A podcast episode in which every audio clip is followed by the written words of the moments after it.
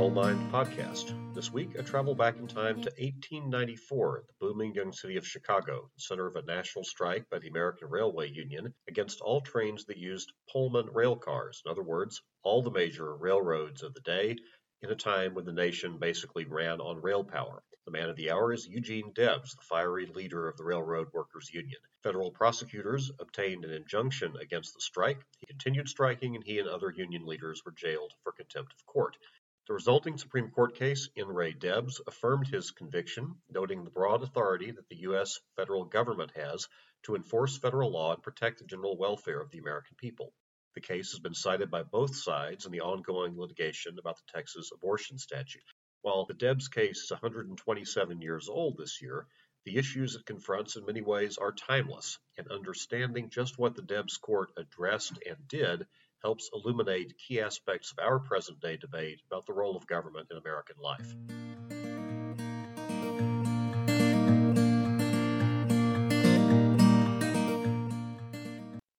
1894 was the time before air cargo, or for that matter, airplanes, the interstate highway system, or for that matter, trucks.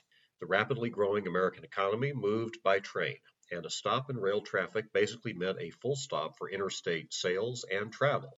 Knowing this, the fiery Eugene Debs led the American Railway Union into a strike against the Pullman Company, the nation's leading manufacturer of rail cars, protesting a number of issues about Pullman's business practices with its employees.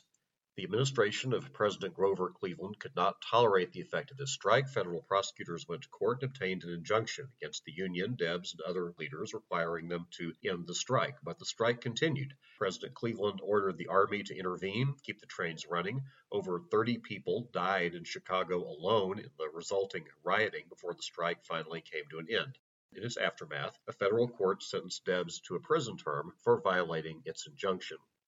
Defended by Clarence Darrow, the most famous lawyer in the United States at the time, Debs appealed his conviction and it reached the Supreme Court in 1895. Unanimously, the court ruled for the United States. I will present its reasoning in a series of quotes from the opinion. While the court's language is definitely from another time, it is direct and it's to the point, and its accessible writing style helps highlight areas where, as noticed in the ongoing litigation about the Texas Heartbeat Act, the facts of the Pullman strike are remarkably similar to the facts that are relevant to the decision now before our Supreme Court about the abortion statute in Texas. By way of quick background, Article 1 of the Constitution lists several powers that Congress has. Among them are the powers to regulate interstate commerce and the power to create and operate a post office and post roads. The Supreme Court in Debs began by defining the issues before it with reference to those two express powers, stating, Two questions of importance are presented. First, are the relations of the general government to interstate commerce and the transportation of the mails such as authorized a direct interference to prevent a forcible obstruction thereof? Second, if authority exists, as authority in governmental affairs implies both power and duty, has a court of equity jurisdiction to issue an injunction in aid of the performance of such duty. Having identified the issues, the court then stated the basic legal principle that would guide its reasoning. We hold it to be an incontrovertible principle that the government of the United States may, by means of physical force, exercised through its official agents, execute on every foot of American soil the powers and functions that belong to it, this necessarily involves the power to command obedience to its laws and hence the power to keep the peace to that extent. Before going further, recall that the novel feature of the Texas abortion statute is that it enlists private actors to enforce the provisions of that law. The Debs Court made two observations about the Pullman strike that are relevant to that feature of the Texas statute.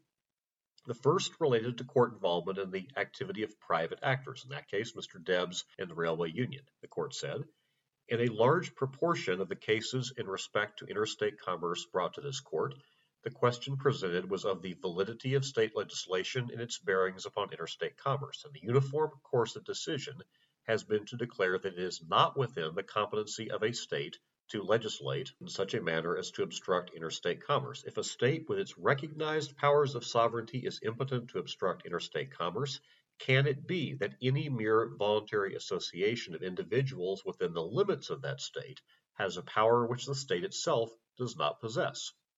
Second, and also relevant to the current dispute, the Debs court considered whether it was adequate for the United States to wait until the strike was over to enforce its laws by then prosecuting Debs for violating federal laws about interference with the mail. Texas contends the provider is free to raise constitutionality as a defense to an action brought under the new law and then appeal it to the state system and potentially to the U.S. Supreme Court. On this point, the Debs court said, Doubtless, it is within the competency of Congress to prescribe by legislation that any interferences with these matters shall be offenses against the United States and prosecuted and punished by indictment in the proper courts. But is that the only remedy? have the vast interests of the nation in interstate commerce and in the transportation of the mails no other protection than lies in the possible punishment of those who interfere with it? To ask the question is to answer it. Obviously, the court concluded the national interest justified an injunction, and waiting until the end of the strike was not adequate to protect its goal of a well functioning mail system. From there, the Debs court moved to yet another issue that arises in the ongoing dispute about the Texas abortion statute. A central question in the DOJ's lawsuit against Texas is whether the United States has standing, a sufficient legal interest in the matter to separate it from the general public and thus allow it to initiate the case or controversy that the Constitution requires. In Debs, the Supreme Court made two observations about the standing of the United States to pursue an injunction against Debs.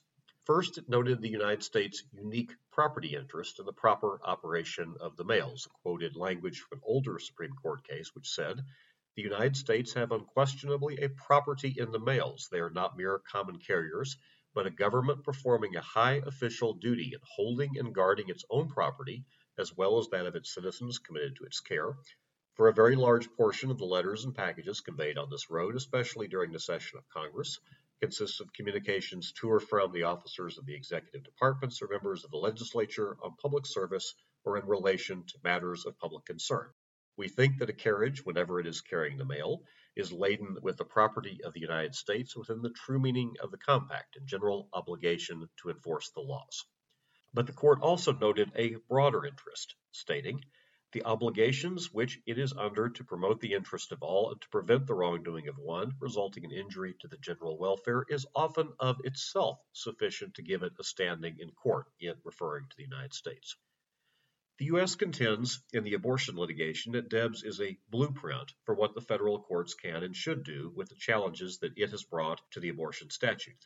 Deb's case involved an injunction to prevent infringement on a subject that is constitutionally protected brought at the outset of a problem rather than waiting for later resolution in another type of proceeding, and most importantly, it was brought against private actors, Debs and the labor union that he led. The state of Texas, in its Supreme Court briefing, has made two main counterarguments.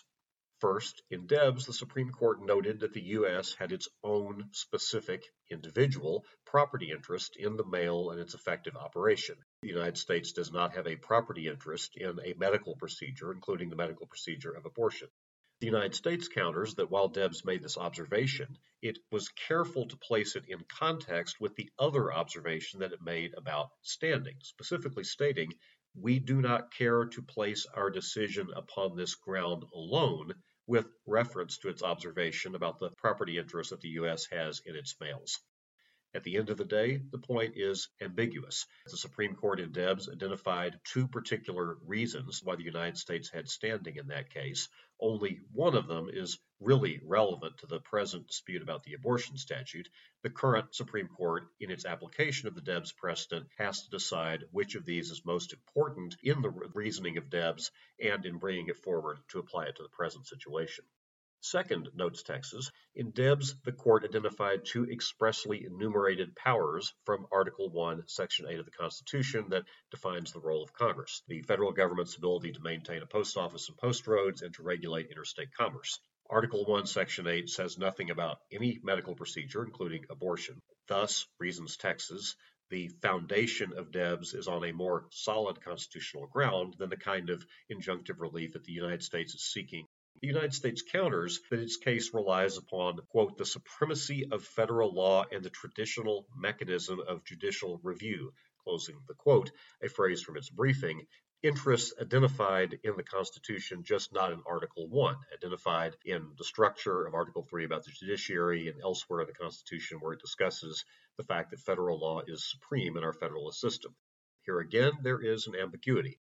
Certainly, Debs involved a structural issue about federal power. The Department of Justice's new lawsuit involves a structural issue as well. Their briefing is full of arguments about how the state and federal government should fit together on this issue and argues that the DOJ has the upper hand. The question, though, is whether all structural issues are equal, or more specifically, whether these structural issues are equal in terms of the federal court's power to issue an injunction.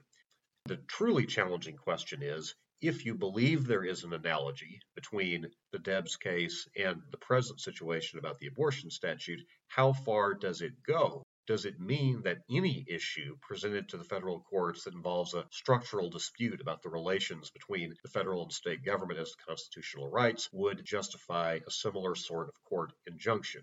Texas argues there's a slippery slope. The United States says this sort of case just doesn't come along very often. Debs, this case, maybe a couple of others here and there.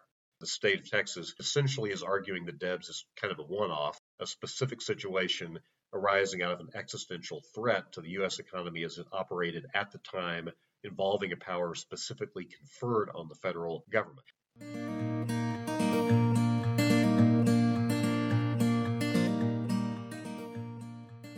Today I traveled back in time to the hard fought Pullman strike in 1890's Chicago. That strike produced the Supreme Court case of In re Debs, which has become central to the litigation about the new Texas abortion statute. If the current Supreme Court sees a compelling analogy to the case before it about that statute, the position of the challengers will be significantly strengthened. If not, the challengers will lose the benefit of one of the few high court precedents to confront an analogous situation.